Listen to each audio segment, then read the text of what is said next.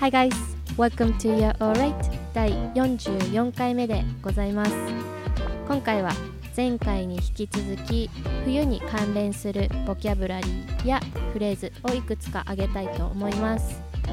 まず前回前半部分はちょっと文化的な内容というか長めの余談になっちゃったんですけど天気とか気温に関係するような単語を主にピックアップしましたので今回はもうちょっとランダムな感じの内容になるかなと思うんですが普段耳にしたことがあるなとかこれちょっとした会話で使えるなっていうような単語や表現を挙げたいと思います。ではサクサクと上げていこうかなと思います。まず前回気温についてとかお話ししたんですけど場所によるんですけどまあ冬は基本寒いですよね。日本もアメリカもいくつかの地域を除いてですがだいたい四季がちゃんとありますよね。で例えば雨が降った後とか道路が濡れている状態で気温がぐっと下がった日は道路が凍っちゃったりしますよね。そういう状態を icy と言います。icy これは形容詞です。例えば道という単語の road の前に icy をくっつけて icy road icy road 凍結した道とか、まあ、氷が張ってる道みたいな表現の仕方ができます。ice っていうのは英語で氷という意味です。で最後の e を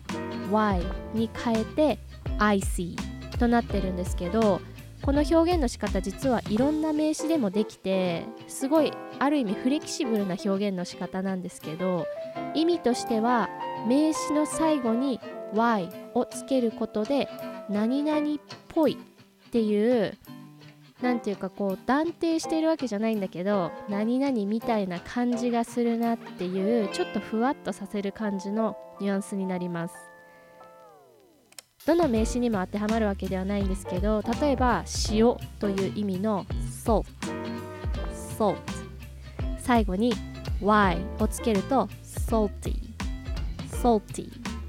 っていうしょっぱい、まあ、塩っぽいっていう意味でしょっぱいっていう意味の単語になります。あとよく聞くものとして石鹸っていう意味の soap という単語の最後に y をつけると soapy soapy っていう石鹸っぽいみたいな意味の単語になります。あとさらによく聞く単語として fishy fishy 魚という単語の fish の最後に y をつけて fishy っていうのがあります。魚っぽいというか、まあ、魚臭いっていう意味として使われます。あと人に対して怪しいなとかなんか裏がありそうだなとかうさんくさいなっていう時にも fishy が使われることがあります。料理が魚臭いなって言いたい時は動詞には B 動詞または taste が使われます。It tastes fishy. It tastes fishy. という感じで言われます。人に対してうさんくさいなっていう意味で言う時は動詞に sound が使われることが多いかなと思います。It sounds fishy. It sounds fishy. ちょっとまたいい感じに脱線してしまったんですけど少し話を戻しまして。アイスという単語についてなんですが日本ではアイスというとアイスクリームとかシャーベットとか冷たいデザート全般を指すかと思うんですけど英語でアイスというのは氷という意味なので例えば I want to eat ice. I wanna eat ice とか言うと氷が食べたいっていうことになってしまうので注意してください。さらにちなみにアイスは不可算名詞なので複数の S がついたり単数として an ice って言ったりはしません。例えばお店で氷ちょうだいって言いたければ Can I get ice? って言ってもいいし some ice って言ってもいいですね Can I get some ice? でこれをアイスキューブというと加算名詞になるので一粒の氷なら an ice cube an ice cube 複数なら ice cubes となりますでせっかくなんでデザートとしての、まあ、日本語のアイスについてせっかくなので触れようかなと思うんですけどミルク系のクリーミーなアイスは英語でアイスクリーム。アイスクリームと言います。アイスクリーム。日本語で言うソフトクリームはソフトサーブソフトサーブと言います。ソフトサーブでシャーベットみたいなもののことをソルベイソルベイと言います。この元は確かフランス語なので発音がちょっと難しいです。ソルベイスペルとしては SORBET で最後に T がついてるんですけどこの T は発音しないです。Survey でこれよりももうちょっとクリーミーなものは Gelato Gelato っていうのもありますね。ジェラートこれは元はイタリア語です。Gelato でかき氷のことは Shaved Ice Shaved Ice と言います。Shave っていうのは反るとか削るっていう意味の動詞なので削った氷っていうことですね。Shaved Ice あとガリガリ君みたいな棒状のアイスのことを Popsicle と言います。Popsicle Popsicle ちょっとまた本題からされまくっちゃってるんですけど覚えておいて損はない部分だと思うので若干脱線しましたがまた冬に関連するボキャブラリーに戻します、まあ、アイシーっていうのは氷っぽいとか凍ってるみたいな意味で使われます。次に snowflakes snowflakes 聞いたことある方も多いかなと思うんですけどこれは雪の結晶という意味です。よーく見るとこの結晶の集まりが雪なので積もりたての雪とか降ってくる雪の粒を見るとこのスノーフレークス絶対見れるので意識したことなかったっていう方よかったらちょっとじっくり見てみてください。それをスノーフレークと言います。ちなみにフレークっていうのは細かくて薄い破片みたいなものです。なんか破片っていうとちょっとしっくり来ないかもしれないんですけどなんかまあ細かい粒というか、まあ、粒っていうほど細かくないんですけど、えっと、例えば鮭フレークとか言いますよね。あとコーンフレークとか。ああいう形状のものとかなんかまあ細かくて薄いものをフレークって言います。で次に雪が降り積もって地面全体を覆っている雪を blanket of snow というふうに表現したりします。blanket of snow 例えば夜のうちに降った雪が積もって次の日見たら足跡も何もついてない一面が真っ白の雪で覆われている状態とかですねその単語の通り雪のブランケットで覆われてるみたいだっていうニュアンスで使われます例文を挙げると The streets are covered with a blanket of snow. The streets are covered with a blanket of snow. とか A blanket of snow covered our roof. roof っていうのはここでは屋根という意味ですね。A blanket of snow covered our roof. こんな感じの言い方ができたりしますでこの屋根に積もった雪がちょっと溶けてまた凍るとつららができますよね。雨が降った後の寒い日にも見られることたまにあるかなと思うんですけどつららはアイスコと言います。アイスコおそらくなんですけど、まあ、これアイス。アイスコーっていう最初のアイスの部分は氷っていうアイスから来てると思うんですけど最後の sickle の部分さっき棒状のアイスのことをパプスコって言いますって言ったんですけど最後の部分似てますよね。アイスコパプスコこれちょっと私の予想で言っちゃってるんですけど多分なんか棒状のというかこう柱みたいなイメージがこのシコ以降かな？ICLE の最後の部分以降のところがなんか柱状とか棒状っていう感じのそのイメージが含まれてるのかなって思うんですよね。まあ、これちょっと確認します。そう考えるとちょっと想像しやすいかなと思います。パプスコーっていうのは棒状のアイスでアイスコーっていうのは氷の棒っていう感じでつららっていう意味でなんかちょっと関連してますよね。まあ、これはちょっと確認します。でこれは加算名詞なので複数であれば S がつきます。で前回天気についての単語いくつかやったんですけどそこにちょっと追加したいのがいくつかあるんですがまずスノーストーンスノーストーンこれはまあ吹雪っていうことですね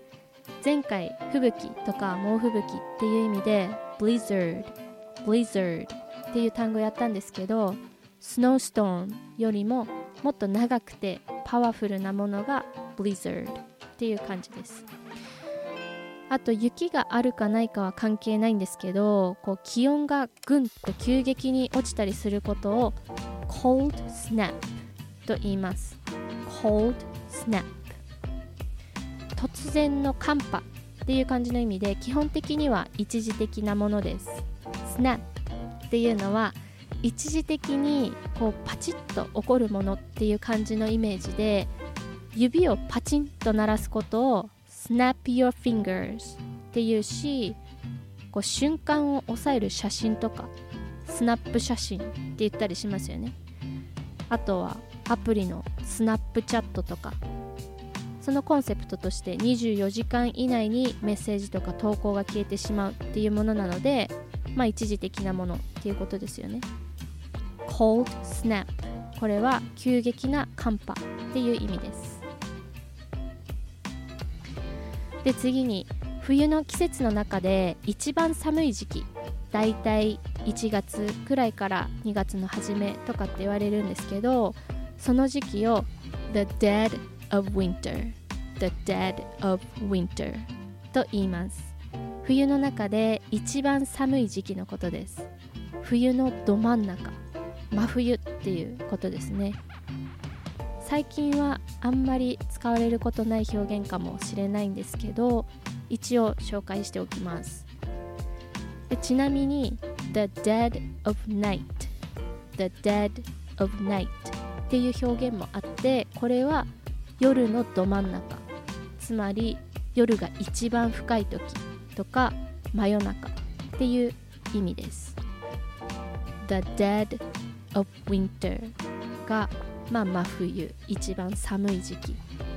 The dead of night っていうのは、まあ、夜が一番深い時。真夜中っていう意味です。で次が最後の2つなんですけどまず冬になって雪が降って寒くなってくるとこういっぱい着込んだりしますよね。あったかくするために服をしっかり着込んだり厚着したり